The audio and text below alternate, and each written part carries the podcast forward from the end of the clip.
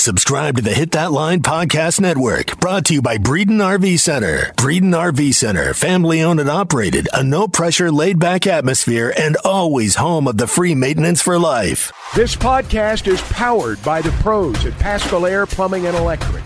Arkansas owned, Arkansas operated. GoPaschal.com. You're listening to the Bud Light Morning Rush Podcast. Bud Light, proud sponsor of Arkansas Athletics. I'm always high on the hog, guys. I'm high. Well, I'm not high right now, but the day is young. My odometer's way up there. I'm that 2018 that's already got 130,000 miles on it. The Razorbacks rush across the field to get that boot. Tommy, Chuck, and Ty, you guys are the gold standards of sports talk radio. He bleeds Arkansas. Ty's got good hair. Good morning, Chuck. Guys, how are you? Man, it's Monday. Making it through. Didn't get hit by a tornado last night, which Well, is that's always good. good. That's, That's always good. a I know it was a weather. Uh, I slept through it, but I know there was some weather. Did your phone wake you up about No. one o'clock? Ours did. That uh, that that that sound that will make you Oh, sit yeah. up straight in the middle oh of the yeah, night. You know, I had one that'll of those. it'll wake the neighbors up. Yes, yes. So. I know the sound. No, I didn't hear it. So, Chuck, what was your biggest takeaway from Saturday? Well, you talking about the game, or you talking about everything else? Uh, let's just talk about the game first, and we'll get into the rest of that. I thought Pat Forde had a pretty good piece on that. Well, I thought it was a really physical game. I mean, it was a uh, you know a hotly contested game. They could have called a lot more fouls. I'm glad they didn't, but they could have. I mean, they were just shoving each other all over the place, even out on the perimeter. I thought Arkansas competed hard. I mean, it was a hostile environment, and I didn't think they uh, lost their poise down the stretch. Now, I do think there were some points early in the second half where Alabama really took over. And I think there were some points where Arkansas was a little bit starry eyed, at least some of them were. But I thought they collected themselves and played well down the stretch. Uh, had a chance, you know, if you'd said when they were down 12 with 248 to go, they're going to get a three to try to send it into overtime. I don't know that I'd have believed that. I, I thought they were masterful in the last 248 in terms of how they got back in it. But um, Alabama's really good. I mean, they've got good players, and um, you know, it's the number two team on their home floor on a Saturday afternoon. Most of the time, they're going to win. I thought Arkansas really competed well. I think it'll serve them well. And uh, if it works out where they play again in the conference tournament, um, I'm looking forward to that game. I think Arkansas wants to play them again. Now, I said this stat earlier, Chuck, uh, and I think Hot Stacks was the one that had it. Fifth time this season, you've had a road lead of eight points or more that you've let slip away. I mean, if you're Eric Musselman in this staff, how do you come to grips with that? And you're this team. How do you overcome that like they did in Lexington and, and Columbia? Well, I think the good news is you only have one more of those games, and that's tomorrow night. That's the last one of those games that you have. Every game after that's on a neutral floor, uh, with the exception, obviously, of the Kentucky game in Fayetteville. So, um, you know, you try to survive these road games. I think Arkansas is still in a very good position to be in the NCAA tournament. In fact, I think they're in. Um, so, um, you know, that's what you ultimately will be remembered for. You know, when you uh, is when you get to the NCAA tournament. But um, I don't think they played badly on the road. They've just not quite been able to close some of these games out. And um, you know, a lot of the places, like for example, people come out of the Alabama game saying, "Well, you know, what do they have to do to close out a game on the road?" Well, I mean, look at what Alabama's done at home this year. Look at what they've done to everybody else. I mean, Arkansas gave them a run for their money, and um, so I don't think they've got anything to hang their heads about. And you think about the quality opponent. You were 15th in net ranking, or whatever you value that going into the game. You lose the game, you move up one. So I mean, Yeah, and and you know the same thing. You you can play tomorrow night, and um, You're right. can lose, and probably the same thing would happen. That's that's why I say I think Arkansas is in.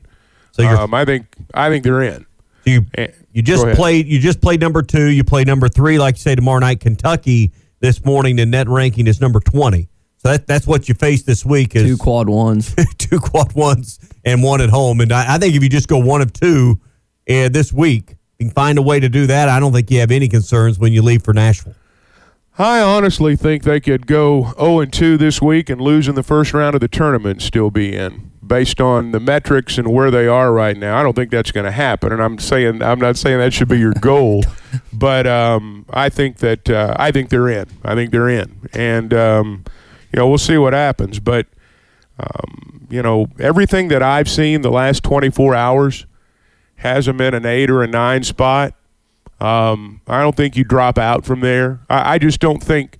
I, I, you know, even like let's say, let's say in, in a worst case scenario, they fall on their faces this week and don't have a good game in the first round of the conference tournament. Two of those three games, I mean, are not going to hurt you at all in the net. And the other, by this point in the season, even a so-called bad loss, which you're not going to have in terms of the numbers on a neutral floor. Um, I don't even think that would be enough to knock them out. I, th- I think they're in, but you know, I uh, you know I hope they don't go zero and three and have to prove me right. Me neither. Mathematically, you're set to play on Thursday next week in Nashville. It's just a matter of when. Right now, if you were to if you were to play today as the eight seed, you'd play at twelve o'clock next Thursday in Nashville. But gonna see how not only you fare in Knoxville on Tuesday and then in against the Wildcats on Saturday, but how it plays out. Chuck, what did you think of Anthony Black? I thought, I mean, he had an off game. That's one of the worst SEC games that he played. And really, they looked, it was kind of odd to say, and I hadn't said this at all this season. They looked better without him off the court in the first half and just didn't have a great second half. What do you think of AB's game on Saturday? He didn't have his best game. You know, he's, uh, Alabama's really, you know, he's, I, I won't go so far as to say they've had his number twice, but they've made it really hard on him twice. And um, no, he didn't. He didn't have his best game Saturday, and there were times. Just like any player, if I mean, if you're having a bad game, I mean, there's going to be times they play better without you. And yeah, there were some points Saturday where I thought they got into a little bit better flow. But make no mistake about it. I mean, if they're going to beat Tennessee, they're going to need Anthony Black to play well. And, mm-hmm. and if they're going to win moving forward, they're going to need him to play well. Thought he had a bad game, just just just to be honest. Yeah, and uh, he found out at the end. He seemed frustrated with kind of where he left the team there at the end, leaving the game with his fifth foul. Chuck. Well, he got in foul trouble early, and um, you know uh, that'll that'll ruin your day. You know, it'll it'll get you out of sorts, and it uh, it affects everything that happens the rest of the afternoon. Not just for the individual, but for the team, particularly when it's a player like him. So, I thought that kind of set the tone for him early when he got a couple of early fouls. Um, there was one of them where he, he just kind of pushed the guy in the back. I mean, it was a pretty obvious foul. Um, so, you know, I, I, just I just thought he had a frustrating day. Jahvon Quinerly didn't do anything really against you in Fayetteville, but that second half, Chuck, I mean, there wasn't anyone on that court that could guard him. And I, I, I mean, I said it last time. I think that kid's a punk. I hate playing him. He's one of the most annoying players in the SEC, but he ripped you apart on Saturday. Yeah, Arkansas didn't stop the ball very well at times in the second half, and um, you know they uh, um, that open three that he got at the end was a uh, was a dagger from over there in the corner, and um, you know I think coaches will sit down and break down that film, and they've already seen things in that play that we didn't see, but I think that you can probably point to two or three defensive breakdowns that, that led to really big baskets for the other side. Yeah. You enter the week with the two games right now alone in eighth place in the league. I guess if you go 0 and 2 and Florida and Mississippi State both go 2 and 0 somehow this week, and I hadn't looked at their schedule. It's possible. They it's could possible. flip past you. But uh, right now, you seem like you were talking a second ago, Ty, solidly in that second group of four teams, but you're on the tail end of it. You got to win one to make sure you're in there. There's uh, three teams Missouri, Auburn, and Vanderbilt um, teams that you feel like you're better than at, at, at, points this year that all are a game ahead of you at nine and seven. Uh, so you need some help to climb up in the seedings. I don't know that's paramount to anything, but right now you sit alone in eighth in the uh, conference standings this morning at eight and eight. Well, if you're going to win the tournament, it would be nice not to have to face Alabama on Friday. I mean, nobody would in their perfect world would say, all right, we're going to play the, the conference champion or the team that I suspect is going to be the conference champion. Um, you don't want to play them right off the bat or in your second game. But, you know, here's the deal. I mean, um, this is how it's played out. And based on what happened Saturday, based on what or where they may be seated, that really doesn't affect my view right now of whether or not they can win some games and make a run. I think there's the talent there that if they get hot uh, you know, as, as, as you've got to do if you're going to make a run through a tournament. I think the talent's there to do that. Nothing that happened Saturday changed my mind. Uh, whether they're a 7, 8, 9, or 10 seed at the conference tournament, not going to change my mind. Um, if Arkansas plays Alabama on Friday, let's go do it again because I'll, uh, um, you know, I'll take my chances against those guys, even though they are very good. Hard to beat a good team three times, guys. I want to play. That's dev- what they say, but good teams sometimes do beat other teams three times. Yeah, I, I want to stay on that for a sec. Would you rather play them on Friday or Saturday and Sunday? Because sometimes we've seen teams that haven't played just yet, and you get used to playing there once. I think I'd rather play Alabama on Friday rather than because if you play them on Saturday, you'll have two games that you've already played. Is Playing your- on Sunday, that's three. I'd rather play those guys on Friday. We'll Is call yours- them up and let's just re-bracket this thing. Does your How about that? scenario only include playing Thursday, or does your scenario include playing? Because what you don't want to do is you've played two games already. You can't play Wednesday. You're mathematically ineligible to play it out of Wednesday. Okay, you so- automatically are. But they're going to be on five or Well, six. now, are you sure about that? I Are yeah. you sure go look Arkansas is locked into Thursday? Top I think there's four, a way they could be. Uh, there's a way they could drop. I mean, It's highly unlikely. I've seen it. I, I can't articulate it to you off the top of my head, but I, I don't I don't I don't think they've clinched Thursday yet. I, You've got I- the I one some win over crazy things could Georgia. You've got the one win over Georgia, the head to head. They're six and ten. You're eight and eight. If you drop two and they won two, you've got the head to head. What So- about Florida? What about uh, uh, that's Mississippi State. That's outside. Though they're not. It's just the four seeds on Wednesday. Well, I, I- I mean, I'm not going to get bogged down in that. I, I think they're going to play Thursday too. yeah. But, um, you know, we'll see how it all shakes out. I would rather play Alabama if you play on Thursday night and you play them on Friday than rather play them on Saturday or Sunday where you would have two or three games. It's not like that. It's 100 percent locked into playing, but guys, I'd rather play them on Friday. 100 percent. Well, you know, I guess. I mean, I hear what you're saying. Sometimes you get to Saturday or Sunday and you're riding that emotional wave. Um, you know, and and um, I've seen that happen with teams. I do think, you know, while it's very, very difficult to win four games in four days or even three games in three days, um, if you're not one of the better teams, um, you know, it can be done.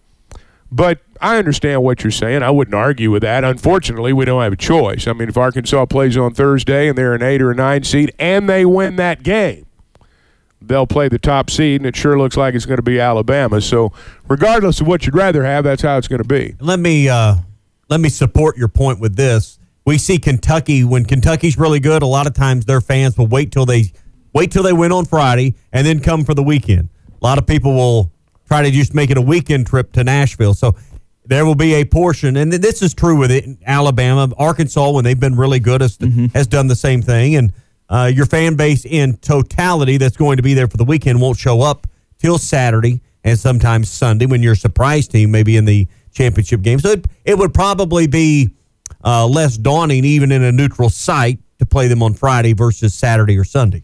It's going to be curious. And last year, there was a lot of various teams. Florida had some good fan turnout. Tennessee had a great turnout in Tampa, but Nashville being more center, who ends up dominating. Kentucky always does. We'll see how many Alabama fans end up making the trip to Tus or excuse me to Nashville. Chuck, what did you think about that final sequence? We heard your call. The top are open. I know Nick was asked about that in the post game. That's what JT in Laurel, Mississippi wants to ask. How do you not get the ball to Nick Smith in that situation? Well, because there's five guys on the other team trying to make sure he doesn't. I mean, you know, And less than Um, 10 on the clock. and less than 10 on the clock. I mean, you know, you got to go. And sometimes that's how the play plays out, so to speak. Um, yeah, in a perfect world, you got Nick shooting that shot. Nobody's on him, you know, in a perfect world. But, um, you know, that's one of those things people say after the fact. I'm, I mean, that's, uh, um, you know, the simple answer would be because you're playing the number two team in the country on their home floor. And I'm sure that, you know, they talked about making sure he didn't get the ball. And, um, you know, Council's Council's not a bad bet with the ball in his hand. Just the shot didn't go in. Yeah. And you got to get it to him off the inbound because there's risk in taking, Yeah, making yeah. a pass in that moment. I mean, you only had, what, 7.8, if I remember right? I mean, it's, right. it's like eight seconds left. I mean, and you had to go the full length. So, I mean, Council got a okay look. Was it a great look? He was kind of fading on the corner there to the left. But, I mean, I've seen worse shots in situations like that. It's the best look you could hope for with 7.8 left. I mean, short of just a total and complete defensive breakdown, which you're not going to get in a situation like that, that's, that's as good a shot as you can hope for. Just didn't go in. Our number this morning is 877 377 6963. Charlie in Camden is with us now. Charlie, go ahead, man. Good morning, guys. Uh, listen, I agree with all you guys. I think I even saw um, somebody that was doing a bracket thing that had us even go up to a seven seed at this point, even with just that loss, like our net rankings. Tommy, I don't know if you looked at it, but I think the, ordinary net rankings definitely did not go down. No, we went to, Uh, you're at 14 versus, you were at 15 on Saturday, you're at 14 this morning. Yeah, so it's. I mean, it's because you go and do Tuscaloosa. and I think Arkansas is like the only team that has really given them a game down there, other than Mississippi State. So, I mean, look, at the end of the day, the only you got to make your free throws in the second half. I mean, if we're going to point to anything that they got to do a little bit better job of, and that that's one.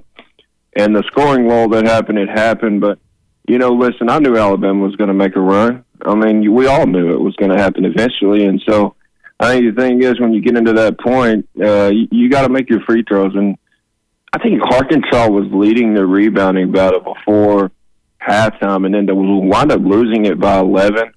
Oh, They were Alabama tied. just They were tied at halftime. yeah, yeah. I thought Alabama just, I don't know, they just got to the ball more in the second half. They got the loose balls, they got the rebounds, and to me, you talked about, you guys talked about Anthony Black. That was one of his, his worst games of the year. I don't think either Mitchell twin played their best as far as getting rebounds. Now, I think one of them had eight, and he was blocking some shots, but the other, I think it's the starting one. Uh, he he didn't he didn't have his better game. One of his better games of the year. I mean, it was No, probably one of the worst games he played. And uh, I thought maybe we should have tried Graham, but I understand that he does lack some defensive effort and things of that. But yeah, I put some points on the board on the road, man. It's at the end of the day, but I'm not mad. This team is fine. You lose by three on the road to Alabama. We're in a good spot. I mean, I still think we got a shot tomorrow night, and uh, I think we got a chance to beat Kentucky. I'd much rather be seven or ten than I would be eight or nine. That's just me, though, guys.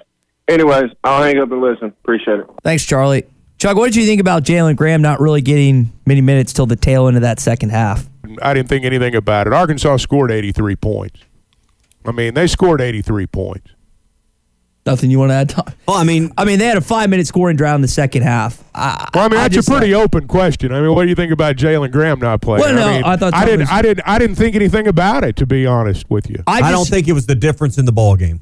I mean, I mean, I think Chuck said it right. And I, I was thinking about this last night when I was rewatching the game again. Is this this was a game that Arkansas needed to pro- probably couldn't keep it into the 60s because Alabama's just mm-hmm. too potent offensively. A game in the 80s just doesn't favor the Razorbacks. I mean, Arkansas, you look down the wins, how many of them are in the 60s this year? I mean, this just wasn't a game. And moving forward, whether it's Tennessee tomorrow, whether it's Kentucky next week, it's hard for Arkansas when the when the scoring totals get into the 80s. They just don't win a lot in that range. So Well, see, I thought Saturday. I thought both teams struggled to uh, to uh, stop the ball. I thought both teams struggled to stop the ball, and here's why I say that. You look at the end of the ball game. You remember what Muss said last week? We talked about it. How he's gonna, you know, Arkansas is gonna have to share the ball. You, you know, there this is gonna have to be like the Georgia game, high assist game. Well, the game ends. Arkansas has made 29 baskets and they've got six assists. Alabama at the end of the ball game, you know, they've made 29 baskets as well. They have 13 assists. That's not a real high total even for Alabama. And it's a low total for Arkansas. So at first glance, you think, well, wow, they didn't share the ball very well. Must not have been a good offensive day. They didn't do what the coach said last week they were going to need to do. And yet you look at the scoreboard, and it's 86 to 83. Now, what does that tell you? It tells you teams aren't stopping the ball. Arkansas's biggest liability Saturday was they didn't stop the ball. Alabama's biggest liability Saturday was they didn't stop it either. And that's why the point totals got high. Now, if somebody can't stop you going to the rim, you keep going to the rim. Yeah, I mean- but now Arkansas's problem on the other end, and you talked about Quinerly earlier, they just couldn't stop Alabama from getting to the rack mm-hmm. in the second half. They beat them off the dribble. That's why there weren't a lot of assists. I don't know that this game really unfolded offensively the way a lot of people thought it would, because I think, frankly, most people thought the two defenses would be better at stopping the ball, and neither one of them did a very good job at it. See, I thought it was a game where you went to the hole hard. They allowed the officials allowed you to block shots. It was a physical ball game. It was you know a, a lot of offensive initiated contact going to the hole, and Arkansas didn't make enough of those shots inside. You look at the defensive rebounding differences, thirty four to twenty four. Arkansas went to the hole a lot of times. There was no assist because you dribbled it into the hole. That's right. I mean, that's that- exactly right. That's exactly how Arkansas attacked this game was going to the hole, but you missed those shots going into double teams. Alabama gets the rebound, and that's that. And if not for the fouls at the tail end of that game, Arkansas would have shot more free throws than the Crimson Tide, except you had to foul them at the tail end to get back in it. Yeah, and you know when you look at how that game, that's how you want the game worked because Arkansas wants to go for block shots, and I thought early on uh, in this game, Chuck, they were they were messing with Alabama's yeah. head a little bit with the way they were blocking shots. They they they certainly protected the rim early on. That's for sure. And and look, Alabama's you know Alabama's got a little more length than Arkansas does. Um, and I thought there were times when that showed too. Last year, the best front court in college basketball was Walker Kessler and Jabari Smith. This year, it's a combination of Brandon Miller, Noah Clowney, and Bediako, and you were still able to attack them at times pretty consistently throughout that game. So I mean, I thought it was a fun game, but but a, a physical game, and probably one that uh, you won't see. Probably a game more physical than that moving forward because it will not be that physical, I believe, in the NCAA tournament. I think that's about as It may be physical as it's tomorrow gonna get. Might it be. may be tomorrow night, and it may be Saturday. But I, you know, that was a physical game. It- that's for sure. That gum sure was. Hey, it's Phil Elson. From all these years watching baseball, I've grown accustomed to watching closers in their element. James Teague isn't closing innings anymore, he's closing cases. With almost 30 years in the business, Teague Law Firm is a general practice firm that can help you with most family law issues, divorce, custody, and child support. They can also help with criminal law, both felonies and misdemeanors. Call James and the Teague Law Firm at 479 531 2785. 531 2785. Online at teague law.com. The Teague Law Firm, if they can't help you, they'll talk baseball. BetOnline remains your number one source for all your sports betting this season. Everything from the NFL and bowl season to esports. You'll find the latest odds, team matchup info, player news, and game trends at BetOnline. BetOnline features live betting, free contest, and live scores for almost any sport or game imaginable. We're the fastest and easiest way to bet on all your favorite leagues and events.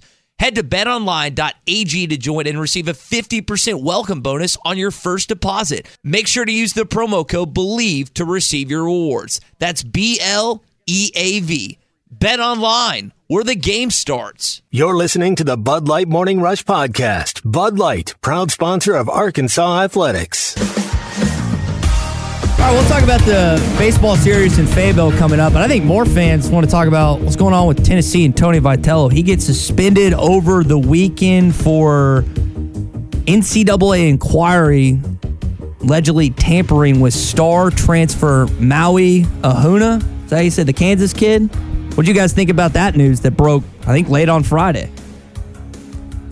Well, I got to be honest. I, I was, uh, you know, I was in Alabama, so I didn't follow it maybe as closely as some. I, I, I don't know anything about it, to be honest, other than, you know, there have been some allegations and they suspended him for the weekend. But beyond that, I, I don't, I don't know anything about it. He's still not playing at this point in time. His eligibility is still in question. But I guess the, the thing I would ask on this how much more is tampering happening with the transfer portal than it was prior to? I mean, is it gone up 100% or, or is it, y'all think it's, it's over the top now than where it I was think it's prevalent. I think it's prevalent. Um, I'm not naive in that respect. I think it is prevalent, but um, how much? I mean, I don't know. Well, before you didn't have a reason to be reaching out to someone that was on scholarship at another university. Yeah. Now the portal gives you a reason to. So, I mean, you know, what, what is the fine line between an inquiry and tampering? I mean, there's kids on teams that played with kids on other teams. They text them. There's there's friendships, relationships. Does that does that initiate a phone call to the school uh, or to that coaching staff? I, you know, where, where where is the fine line where tampering begins? That's what I don't really understand. Well, if a member of the staff initiates the conversation, that's tampering. At least that would be my definition of it. What exactly the rules say. I mean, this is one of those things where um, I, I mean, I'm I'm going to be honest. I'm not equipped to talk about this intelligently because I don't know exactly what's going on, and, and we don't know beyond the fact that you know there are some allegations, evidently, of some impropriety, and they've decided to you know sit their coach for a little bit, and I'm sure the NCAA is involved. Obviously, they are, but um, you know we're just gonna have to see how this unfolds and as more stuff comes out, but. Um, no, you know, to answer your question, I think it goes on. Uh, you know, to to what extent, I don't know, but when this, you know, that's one of the things about the portal. I mean, gosh, you got winks in the handshake line. So I mean, it's, uh, um, you know, I mean that stuff goes on. Yeah. Well, the reason I wanted to bring this up is to parallel what Danny White is doing comparatively to what Greg Byrne is doing with. Is there any comparisons whatsoever? No. This is an apple no. oranges thing. Why? This oh, uh, yeah, apples and oranges. A- apples and bumper cars. I mean, uh, yeah. uh, well, I mean, no one lost their life in, in, in, regards to Tennessee's situation. You have a rules violation. We have a loss of life in the Alabama. To, to me, they're, they're they're not even in the same breath or conversation. So isn't it? Doesn't it make it that much worse that Tennessee and Danny White decided, you know what, he's under inquiry, hadn't been quote unquote charged with anything by the NCAA. It's a potential rules breaking. It's the fact that administrative issue. Cor- correct. The fact that they're suspending him for this, and there's still not anything that seems to be happening with Brandon Miller. Seems to be two different styles of how this is going out leadership wise. What it's Knoxville and Tuscaloosa. Apples and oranges. I, I, don't. I don't. I don't think there's any comparison because the issues are incomparable. Yeah. And yeah, I don't. You know, I don't know. You know, we don't know enough about this as far as what information Tennessee has how deep this needs to be looked into, but we are extremely early in a very long baseball season, and the and the biggest games of consequence are still to come. If I'm in Danny White's shoes, or if I was in Hunter Yurachek's shoes and there was a similar inquiry, let's take our medicine now before we get to the games in 30 days or so when the SEC play begins, maybe less than that now. Uh, that that the games really matter, and it's starting in the middle of mm-hmm. March. I don't want to kick the can down the road, and then I'm forced to not have my coach. I'm paying more to than I've paid any other baseball coach in history at our school. I need him there for those 10 SEC series. So let's you know let's deal with this head on. That okay. that seems to be from the outside looking in maybe the approach Tennessee is taking now. Did you guys read Pat Forde's column on Alabama? The whole Brandon Miller situation. I pre-topped it on Twitter. I did see the, I did. his tweet. I read it. Here's the headline: after Alabama's latest men's basketball embarrassment Saturday, the school needs to quit pretending it cares about murder victim Jamea Joan, I don't know how to say her middle name, Harris, or her family. Stop talking. No one believes you. And a lot of that was centered around the Brandon Miller pat down, his pregame routine. Here's what Nate Oats said after the game in his involvement there. Before I get started on the game, it, it was brought to my attention after the game about our pregame introductions. I think that's something that's been going on all year. I don't watch our introductions. I'm not involved with them. I'm drawing up plays during that time. Regardless, it's not appropriate. It's been addressed, and I can assure you it definitely will not happen again the remainder of this year. Chuck, I didn't think about this until you said in hour one. The murder has been at least five games since it's happened. I was just kind of yeah. thinking, well, it just got brought up this week. Why is he doing it on Saturday at home? But it's been five games since this occurred. Well, it's the first time anybody's taken a picture of it. If the television station in Birmingham hadn't tweeted it out, we wouldn't be talking about it now. Nobody would have been talking about it. I mean, it's uh, it, it's gone on for five games. So this idea that you know I don't know what goes on or it's inappropriate, it won't happen again. I mean, you know, she was killed in uh, you know it wasn't even the 15th of January, or right around the 15th of January. So, you know, it's been a long time now, and they've done it every game. So this idea that well, you know, we've done it every game and he didn't realize. I mean, hey, there's a lot of people that work at that school. A lot of them in that athletic administration. Lord, you got so many people working in athletic administration now. It's hard to even know what everybody does. And you're going to tell me somebody didn't notice that? I mean, come on. That that just everything that they've yeah. said, it just um, It's like, give me a break. Yeah, someone should have said, you know, for the last four games, I've noticed that Brandon Miller's been getting this pat down fake deal, you know, at the end of his introduction. This probably wouldn't be a good day to do that. Someone, like you said, and the hundreds of people that work there should have raised their hand and had Well- the courage to say something. Well, I, I, I think people have to understand how the hierarchy works within an athletic program and around a team. I mean, the head coach is God. The head coach is God. And the athletic director is going to back the head coach. I mean, that's how it's going to work. And, um, you know, that's that's the way the game's played now, for better or worse. So, I mean, I, uh, um, um, I'm sure that people did notice. I'm certain people noticed over the course of those five games, but you know nobody said anything. Well, maybe because uh, it's.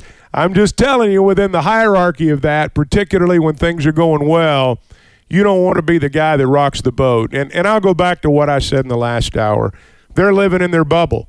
They're in their bubble right now. They are oblivious to all of this. They don't care. Um, any explanation that they give is going to ring hollow. Um, they are all in, and they are. When you get in that bubble, I mean, you're without conscience at that point. and that's where they are. And um, I think it's shameful, but you know, it played out in Alabama exactly as I thought it would Saturday. I knew we'd get the biggest cheer, and I knew the people there would act like it was just a regular basketball Saturday. I knew that would happen, and that's exactly what happened. I mean, you ju- you would just think with the 47 assistant coaches and the 28 student managers and all those people. I mean, It's, it's become like a football sideline these days on a basketball sideline. It is amazing the way the staffs and the people that support those staffs have grown that somebody would have noticed. But like you said, the hierarchy, you know, you don't want to get your head oh, knocked Oh, they off. noticed. Yeah, well, they noticed. Somebody noticed. Yeah. I promise you. Well, there was a But reason that camera nothing was there waiting. said. Yeah. Nothing was said. That would be the thing that I would say. Hey, it's going to be a crazy weather week, guys. I know that. Already I was is. looking at the Yeah. forecast. Already is.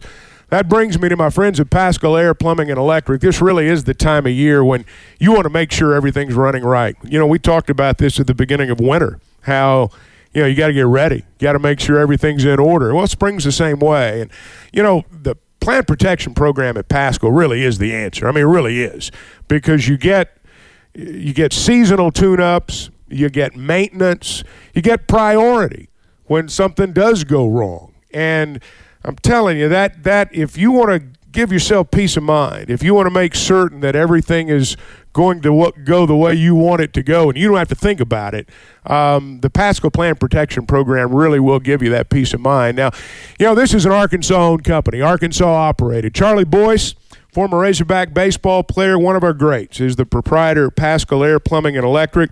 They got a staff of, you know, first off, I mean, these are bright people. I mean, they really are. And I think that's going to be your impression when you deal with Paschal Air Plumbing and Electric. They're a 50 year old company, they've been around forever in Northwest Arkansas.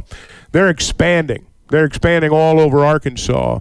And if you're a new customer in a different spot, you're going to find out what people in Northwest Arkansas have known for a long, long time that these are professional people, that this is professional service, and you can log on to gopaschal.com. Sterling is in Center Ridge this morning. Sterling, what's going on? Uh, before I talk about the Razorback basketball team, which I was very encouraged about a lot of things they did Saturday. Uh, my last thing I'm going to say about the Brandon Miller situation is this: that right now Alabama's at a point, in my opinion, of no return. Anything they do now is going to ring, like Chuck said, it's going to ring hollow. It's going to feel like it's under pressure.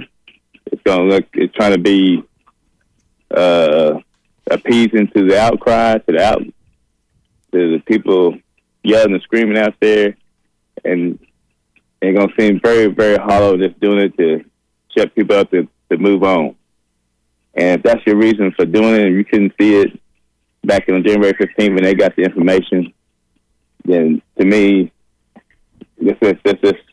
I mean, you might as well just move on now, and I, I would have no more comments on the situation this play because you done did it already. Uh, you know, it'd been been nice if they when they found out all the information, they would come out and said that he's not a suspect. He he didn't break any laws. He He just made he just a he just guilty of terrible, terrible, terrible judgment, and we're gonna do this, this, and this, and move and move for there. But they they didn't do it that way. They did the way they done it, and I think they're at a point of no return. And like Chuck said, they're they're all in. They might as well ride out and take whatever comes with it. As for our basketball team, I was very impressed with the with the game Saturday. Just one of the better teams in the country. One of the, maybe the best player in the country, and despite having a five plus minute drought, they had a shot to tie it up on the road to send it to overtime. This is a dangerous, dangerous basketball team, folks. And uh, I, you know, uh, I'm starting to wonder now. Is, is, is must do he get a? And I'm all tongue in cheek here. Let me put that out there first and foremost. But does must get the get the team, get the get the state all in an uproar about going to the final four. Fill out the season tickets, and then we have a lull so you can drop your expectations, and then you have a sprint to the finish, and you're on top of the world again. That's just seemed to be the the way this team. And of course, I'm joking about you know raising expectations because of course nobody's struggling on purpose by any means. But it's just funny how this team gets on this get on this push toward the end. I think this team's going to be a tough. I, I don't want to see this team. If I'm anybody else, I don't want to see this team with Council, Black, and Smith. These guys are all going to get drafted in the NBA and then you got Walsh. Whenever he comes out, he probably get drafted, but you know he's gonna be drafted at some point in time. You got four NBA guys that you got to deal with in a one shot road craps game. I don't want. I, I wouldn't want it. I wouldn't want it. it. Those cats can go. And with Smith, he, you know, you see him starting to starting to get it going. And I, you look at his shot attempts. And, you know, you, a lot of people go percentages and uses and some some might say shoot too much. Some might say this or that, whatever they want to say. But you know how good of a basketball player you have to be to get that many shots off. I mean, quality, good looks. You know, people talk about Kobe and Jordan. That's how good you have to be to even get get those type of attempts. And that's what we have here. This team, Council, Smith, and Black, and you know Walsh and play defense, and you got a defensive player like Davis this team's to be rough. I'm telling you, this team's a dangerous, dangerous team. Sterling, thank you. Um, couple of points on that. I mean, you talked about the number of shots. I mean, Smith, you know, I found myself during that ball game thinking, man, they got to get the ball to Nick more. Nick's got to shoot more. But then you look at the line at the end of the game, he shot 23 times. That's a lot of shots, you know? So um, it is difficult to get that many shots up. All these guys need to play well together um, if you're going to make a run, it's not just enough to have four guys that are going to be drafted. It's not just enough to have a bunch of guys that are going to play pro. Um, they've got to play as a team. You can't have a game where one guy isn't there, so to speak. One guy plays lousy. You can't have a game because look, here's the deal. If you got one guy playing lousy defense, the other side's going to pick on him all day, mm-hmm. just like we do just like we do. And they did it Saturday. You go back and watch that tape. They did it Saturday. Alabama did. And, um, you know, that's what good teams do. So you got to have all these guys playing well, playing together at the same time. It's not just about talent. Um, you know, that, that gives you a chance, but it's not just about that. And what I would hope is that, and, and this has to happen if you're going to make a run uh, all these guys have to be playing well. You can't have one or two guys play lousy games because if they do, that's the game you're going to lose. No, I mean, and uh, yeah, I think the way they've come along, Dave, I think they're still settling in with Nick Smith. Uh, I mean, you're right. You want to, I think it comes down to he didn't get that final shot. People don't think he took enough shots because he didn't take the last shot. But 23 is probably enough. But we don't focus enough on defense. And you said something a few minutes ago that you know, we we all, we tend to focus on the runs you make on the road offensively, but oftentimes you forget about the defensive lapses that sometimes you know doom you when it comes to a road loss like this. Yeah, I mean, I, I don't think the offense had anything to do with that loss on Saturday. I mean, you score 83 points at Alabama, second ranked team in the country, one of the best defenses in America. score 83 points. You've had a good day on that end of the floor. Yeah. And uh, but you know, you're not going to give up 58 points in the second half and win. It's just not going to happen.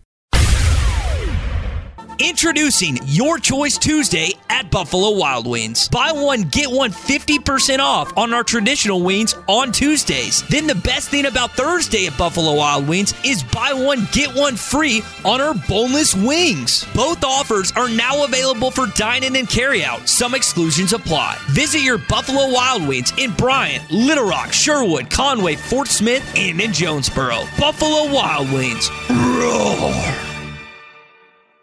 Chuck Barrett here. I know a thing or two about making great calls in Arkansas. And when it comes to your home service needs, make the call to Paschal Air Plumbing and Electric. The friendly pros at Paschal have been serving Arkansas for more than 50 years. And as the weather changes, make sure your system is ready with a Paschal protection plan. Call the pros at Paschal and get a seasonal tune up, discounted services, and priority scheduling. Paschal Air Plumbing and Electric. Arkansas owned, Arkansas operated. GoPaschal.com. At Joshua's Fine Jewelry, we specialize in getting you exactly what you want custom jewelry, professional repairs. We can even fix eyeglasses and other small trinkets. Now we offer services with a new laser engraving slash cutting machine. We can mark any shape or design you need. Company logos, fingerprints, religious symbols, even actual pictures can be engraved or just cut out into shape and preserved in metal forever. We can also engrave on other materials glass, wood, plastic. Just ask. You can get what you want without settling for less. We can take any design or picture and turn it into a forever keepsake. Come see Nathan and let him tell you all the details. You can get exactly what you want at Joshua's Fine Jewelry in beautiful downtown Russellville. Core jewelry. You're listening to the Bud Light Morning Rush Podcast. Bud Light, proud sponsor of Arkansas Athletics. Tommy referenced it earlier. The Arkansas men and women's track team took home the SEC Indoor Championships this weekend. You've had a lot of success with your track and field program. Ninth straight for the women and fourth straight for the men. Guys, that's just almost like we're just so used to that level of expectation for that track and field programs. Yeah. You just think about how hard that is. Nine in a row. Four in a row. I mean, if if it was any other sport, I mean, uh, you know, we'd be talking about the dynasty of dynasties. But it's it's it's amazing what they've done. Yeah. Lance Harder, what 33 seasons I believe it is, set to retire with the women's track program. I mean, just the incredible run he has had, and uh, you know, but you know, even when you had the transition on the men's side, you had a few things there, but they, you know, they've they've still found their way. Maybe not to the level McDonnell had it at its peak, but uh, nationally and certainly within the conference, they have been uh, as competitive as any program out there. And I don't think there'll be any drop off, even with the transition. The women's program is getting ready to to go underneath. Here's what makes the track and field job at Arkansas harder than any other track job in America. You have to win in all three here. You look at most of your track programs out there, they're not dominant in indoor, outdoor, and cross country. There's lots of schools out there that are good at cross country, you know, depending upon geography, you know. Um, your climate may be uh, more conducive to that where you are. You're not as good in the sprints. You're not as good in the field events. Or maybe you're good in the field events and not as good in the sprints.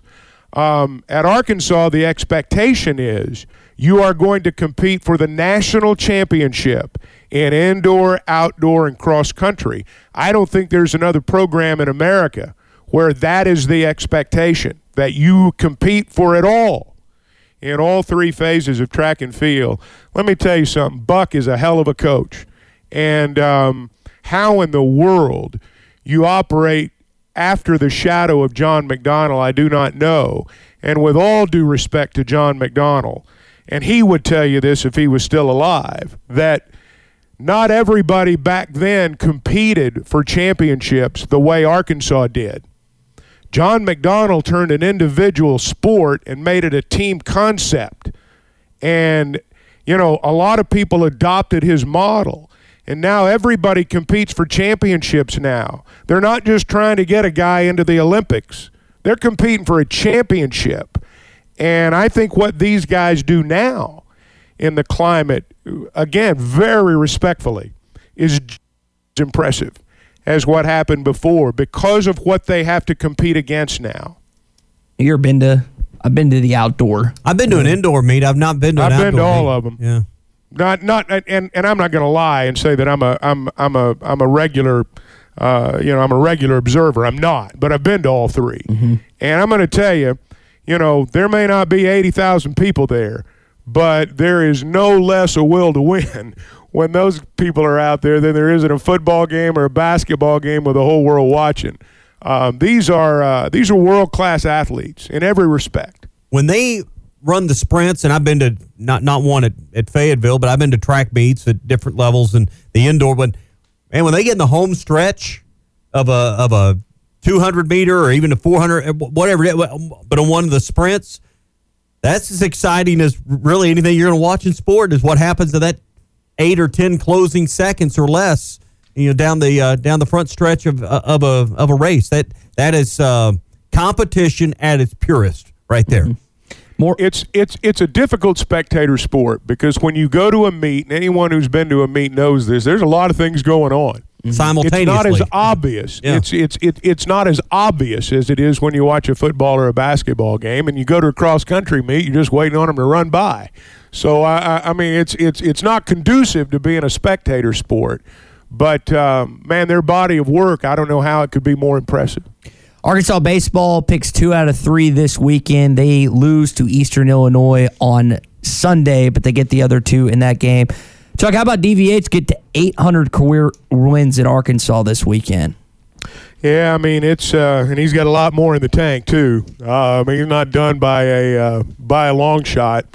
Um, they had a good weekend. I mean I know they lost yesterday. They got some things to figure out in the bullpen, evidently, but um, you know they're five and two right now, and um, you know it looks like they've got another good team.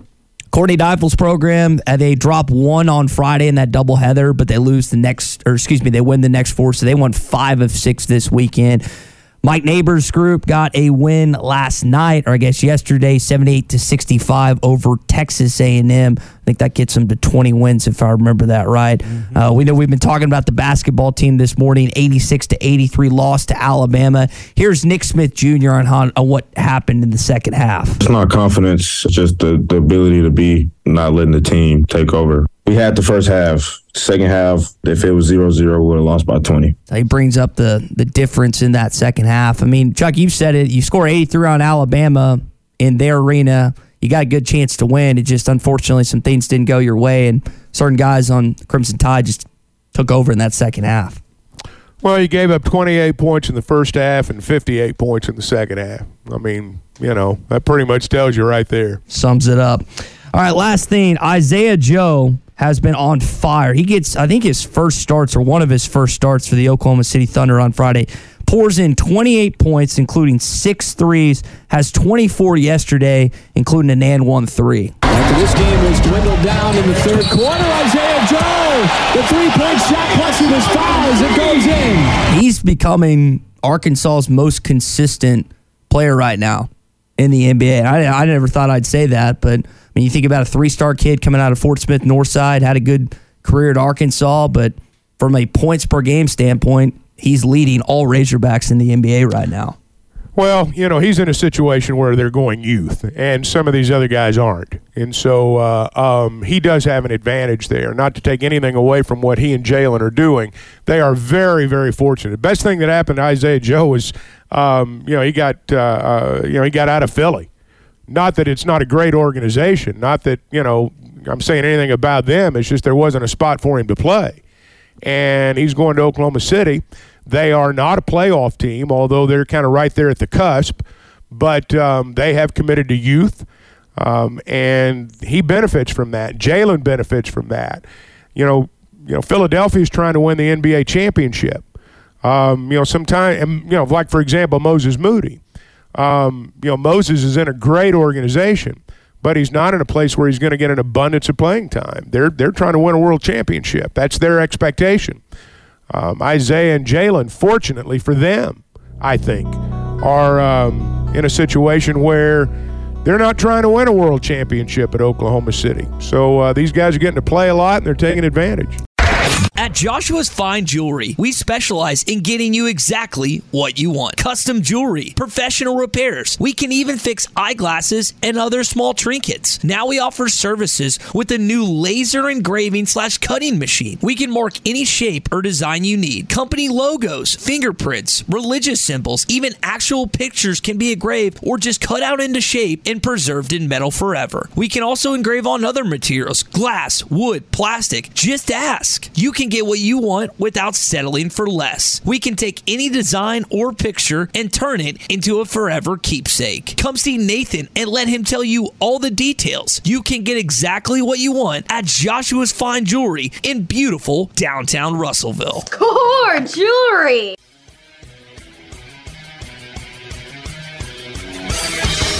Have you tried Benville Brewing's new Space Goose Hazy India Pale Ale? It's handcrafted in Arkansas. You'll taste the great tropical citrus, including the passion fruit, the guava, and pineapple. It's creamy, zingy, and zounds the taste buds. It's weird, wonderful, and wacky all at the same time. Try the new Space Goose Hazy India Pale Ale from Benville Brewing. It's hour number three of the Morning Rush on a Hot Take Monday. Tommy Kraft, Chuck Barrett, Ty Richardson. Still a lot to discuss here this morning. I want to talk about the SEC standings in basketball right now. After Arkansas's loss on Saturday, eight and eight, two games remaining, one game in Knoxville tomorrow night, and Lexington on Saturday. Excuse me, against the Wildcats at home in Fayetteville on Saturday. Address both those coming up. Hot Take Monday, always brought to you by Wheels RV, five miles west of exit 72 off of I 49 in Springdale. Lee J, Chris, and their crew are getting ready for a great spring. You know, they yes, they sell RVs and they sell great ways to enjoy the outdoors, but they really sell memories with your family, whether it's uh, camping in one of the great state parks or getting on the road and maybe heading south and getting down on uh, one of the beaches in Florida. They can they can send you so many places and do it in style and stay right at the attraction. That that is the main thing with uh, with Wheels RV. Plus, they have a lifetime warranty on every new RV they sell. It's all at Wheels RV, five miles west of exit 72, off of I 49 in Springdale. Seek, explore, discover with Wheels RV. So Arkansas is s- sitting solo in the SEC standings right now, an eight and eight. I guess you could get as low as tenth and as high as fifth. You got three teams above you at nine and seven, and two teams behind you at seven and nine. Georgia's at six and ten, but you do have the tiebreaker over them head to head right now, guys. This is a big week for Arkansas and what they could do, not just in the SEC standings, but maybe in their seed line as well with two quad one opportunities. Yep, need to Need to watch what Missouri, Auburn, and Vanderbilt are doing right ahead of you. It's, you know, those are three teams to keep an eye on, Chuck. Yeah, I mean, uh, you know, I know everybody's ultimately looking at seeding right now, and I've looked at it too. You know, um, I see Arkansas primarily on the eight or nine line. I guess conceivably they could get to a seven, and you know, it might drop to ten or eleven. I don't know, but um, you know, depending upon how it goes, I think that you know is mathematically possible. I do think they're in, but um, you know, yeah, seed line's going to be affected. Uh, I guess theoretically it would be nice not to be an eight or a nine because then you don't have to play, you know, the one seed in the uh, round of 32. But, you know, if you're a seven or a 10, I guess you're going to have to play the two seed. So, you know, either way, you're going to play a really good team. It's going to be an upset if you win. I'll put it that way. Do you guys watch any other SEC games on Saturday? Chuck, I know your schedule's a little different than Tommy and myself. So I watched the Mississippi State game. They're as you said last week, playing for their tournament lives. They got a big win against Texas A&M and home. Kentucky whacked Auburn by nearly 30 or more than 30 points. Do you guys get a chance to watch any other SEC action? Well, I uh, um, put myself through a portion of the LSU Ole Miss game last. Saturday night. I, I, have no logical explanation for why I did that. I mean, the remote was at my hand, and I still watched a little bit of it. But uh, I'm not surprised. Kentucky's really playing well right now. Kentucky's better than they were when we played up there.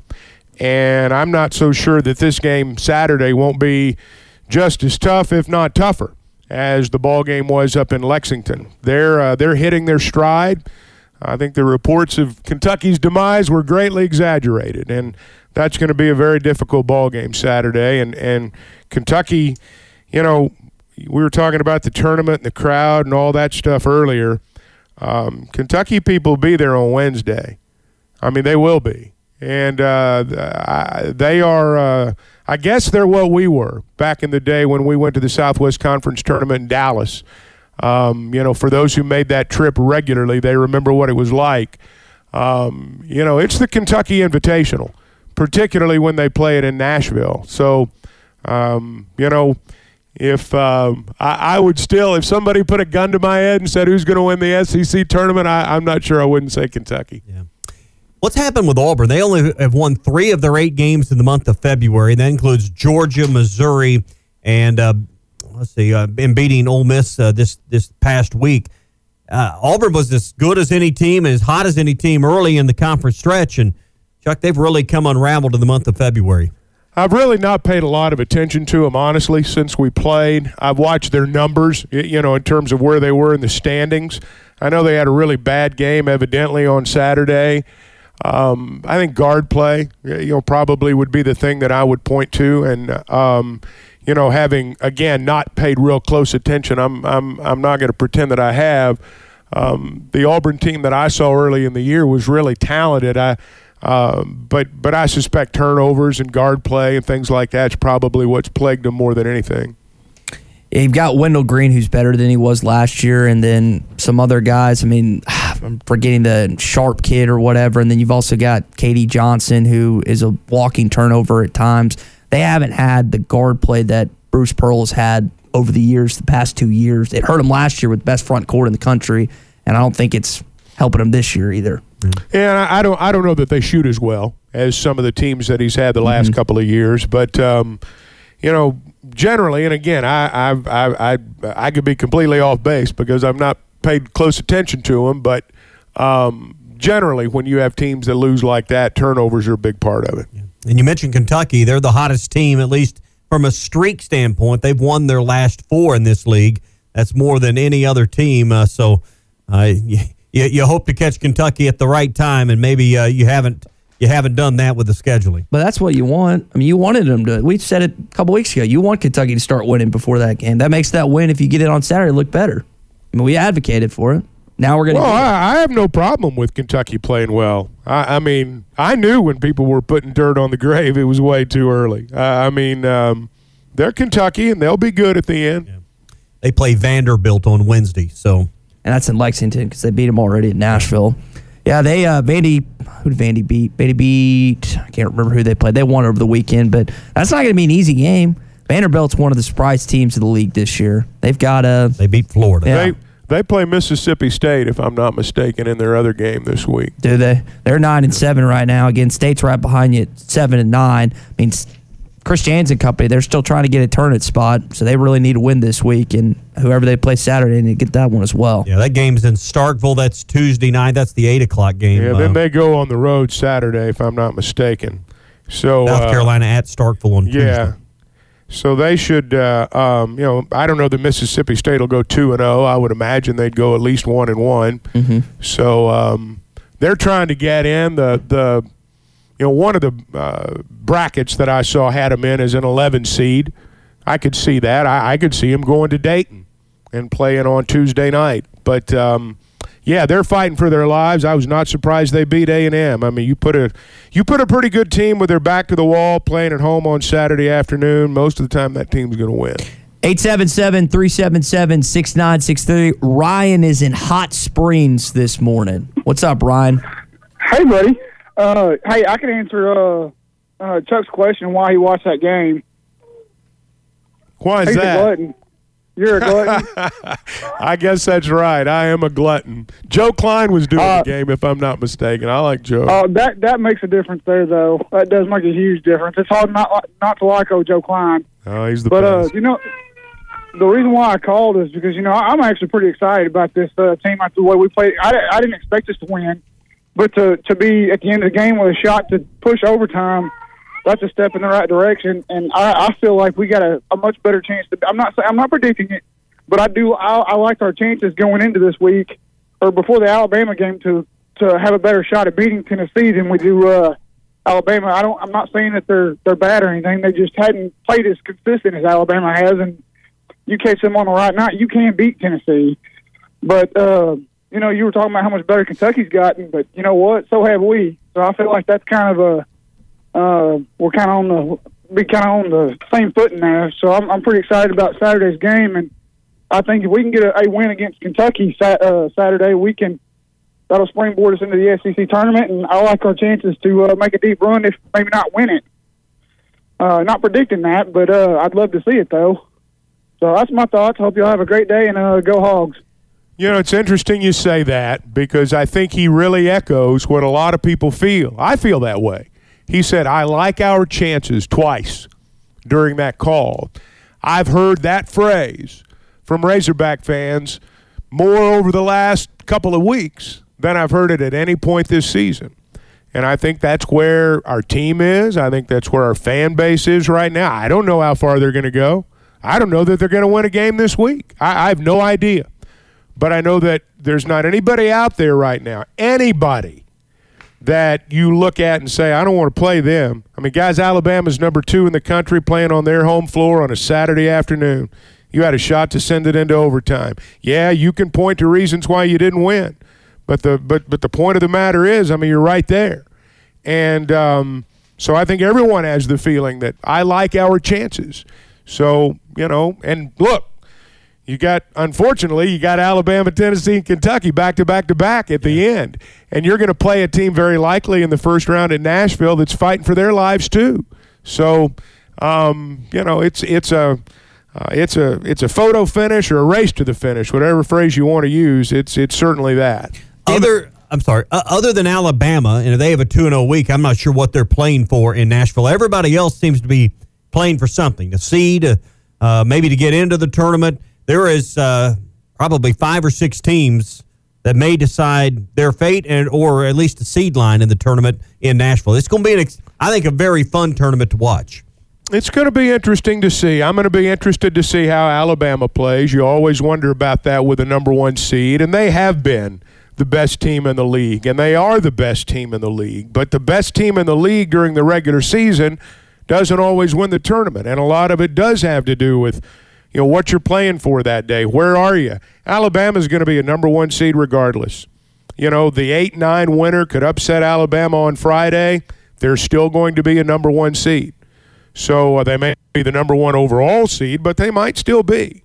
And you know, so everybody's got a different agenda when they get there. Um, you know, if look, Alabama may be so good this year that they run the table in the re- or not run the table, but win the regular season decisively and then run the table in the tournament. They may be that good, but most of the time, if someone going into the tournament would say, "You're going to take the number one seed, you're going to take the field." Most of the time, if you take the field, you're going to win. You're going to win more times than you Mm-hmm. lose. But Alabama may be so good this year that they just run through the whole thing. They are very good. And um, somebody's going to have to play their best game of the year to beat them. You mentioned what's to play for, Tommy. Texas A&M, at least mathematically, still has a chance to hold a share of the conference title. Now, Bama would have to lose twice this week, and then A&M would have to beat them. So they do close out in College Station against the Crimson Tide, but that's it, it just got a lot tougher with them losing on Saturday to Mississippi State. Yeah, it's a tough loss for them, but it's not a bad loss. You know, you can't say out of you know one side of your mouth, "Well, man, Mississippi State's making a run; they got a chance to get in," and then on the other side of your mouth, say, "Well, it's a bad loss for A and M." Um, now, look, A and M is paying the price for what happened before conference season began. That's what they're paying the price for. Um, but you know, I, I'll say it again: if if somehow the numbers spit out that Texas A and M doesn't belong, then you need to blow the whole thing up. Because if you're trying to tell me that's not one of the best 68 teams in the country, I, you know, you've you, you've not watched much basketball. Ryan was talking about Tennessee earlier. The thing about this game tomorrow night is Zakai Zeigler and Vescovi, two veteran guards, you're going to have to defend. They got Josiah Jordan James back, who's knocking down threes on Saturday against the Gamecocks. They're better defensively this than Alabama, but they go on droughts like you do at times. You can win this game tomorrow night. Chuck, you just said it. I had a lot of people texting me before that game that thought Arkansas was going to pull it out. Now I know they covered, but and they were close at the tail end, but I, I've really seen a change in script the last two weeks about how Arkansas fans feel about this team right now. Oh, there's no doubt. I think everybody feels that way, and that's why I say. I mean, I like our chances has been an oft uttered phrase around our state lately. So, you know, I think I think you know that's the feeling that the team has, and I think that's the feeling the rest of us have too. Guys, if you're in the market to sell or buy a home, I want to recommend my friends at Weichert Realtors, the Griffin Company. I talk about them a lot, and you know that's because of my experience, and it's because I think you'll have the same experience with them too. You know, these are not people that do this on the side. This is not a side gig. Uh, this is what they do every day. Uh, they're trained professionals, and they're trained better than anybody else in the business. When you partner with an agent from Weichert Realtors, the Griffin Company, that's who I'm talking about. When you partner with an agent from Weichert Realtors, the Griffin Company, you're going to get somebody that's the best trained in the business. And that's going to allow them to understand the market in a way others don't. They'll negotiate on your behalf in a way others can't. And it's going to get you from contract to close because no matter which side of the table you're sitting on, that's where you want to get to. You want some money to change hands. You want to get in or get out, and that's what they're best at. Now, they've got an office in Fayetteville. They're in uh, Springdale, Bentonville, Fort Smith, Branson, Missouri. You're going to see their yellow signs, and you can log on to WeichertGriffin.com. Chuck, what's the Cardinal way? Well, you know, you have to be a lifetime Cardinal fan, I think, to fully understand what it means. You have to see it over a over a period of time. I mean, it goes back it goes back to the Gas House gang. I mean, and you know, you fast forward to I guess Stan Musial, and probably in in, in my lifetime, Tony La Russa has defined the Cardinal way uh, more than uh, more than anybody else. Consistent winning. Um, you know, you look at the the greats in the organization, the way they've developed them themselves, and they've never been an organization that goes out and um, you know depends entirely upon free agency. They've always you know, in my mind anyway, won the game in a classy way. The best part about talking about the Cardinal way is I know how much it infuriates Cubs fans.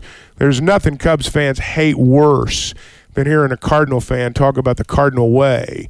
Now, uh, as a uh, you know, as a lifetime Cardinal fan, I'm not sure they've not gotten away from the Cardinal way a little bit over the last 10 years. That's a different subject. But uh, hey, Willson Contreras understands it. And if you're there and you're around it, you feel it. For me, I like this better. This better organization. We all like old school way, which I love it, and that's something that I really like it. I was I already talked to uh, the manager about it, like how I was a coach here, and everything since I got here is being everything just one way, the Cardinal way, and I have to adjust it. So it's not that hard. Do everything right and respect each other. That's it. Christian's blood boiling just hearing that clip, Chuck. I love it. I love it. Yeah. Yeah. I love it. There's nothing that makes a Cubs fan madder than having a Cardinal fan in a condescendingly way talk about, or a condescendingly manner talk about the Cardinal way. And it hurts because I saw Contreras as a lifetime Cub, and then he goes to the Cardinals, and ugh. Eh, he knows the winner when he sees one. What was it 13? You said 13? kidding me? I think it's 13 world titles. I don't. So I don't have a huge vendetta against Cardinals fans. Everyone in Little Rock's a Cardinals fan. I'm a a very bad Royals fan just because I wanted to be different. But I have my best friend Chuck. He is his dad's from Los Angeles, diehard Dodger fans, and he cannot stand the St. Louis Cardinals because they beat him in the postseason seemingly every year. At least they used to. Yeah, they used to. You're right. Dodgers have taken a big step forward, and the Cardinals have taken somewhat of a step back. But no, those are the two most. I mean, those are the two oldest, most traditional franchises in the National League, certainly. And I mean, if you were, you know, if you look at traditional franchises in baseball, you that those are two of them that they're right up there with the Yankees, and you know maybe one or two others, but.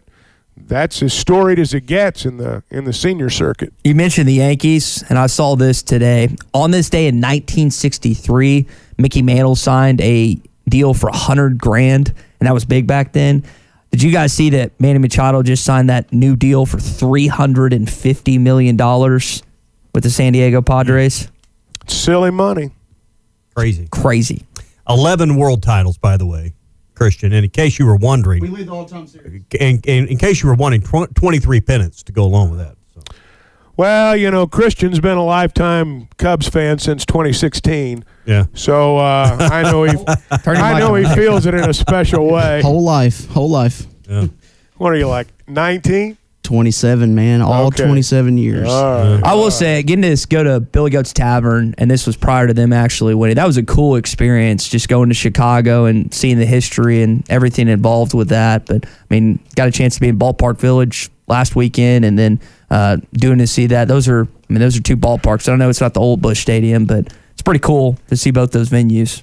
Hey, I will say this: if you're a Cardinals fan or a Cubs fan, um, and you have an opportunity to go, there is nothing quite like a Cardinals Cubs weekend series at Wrigley Field.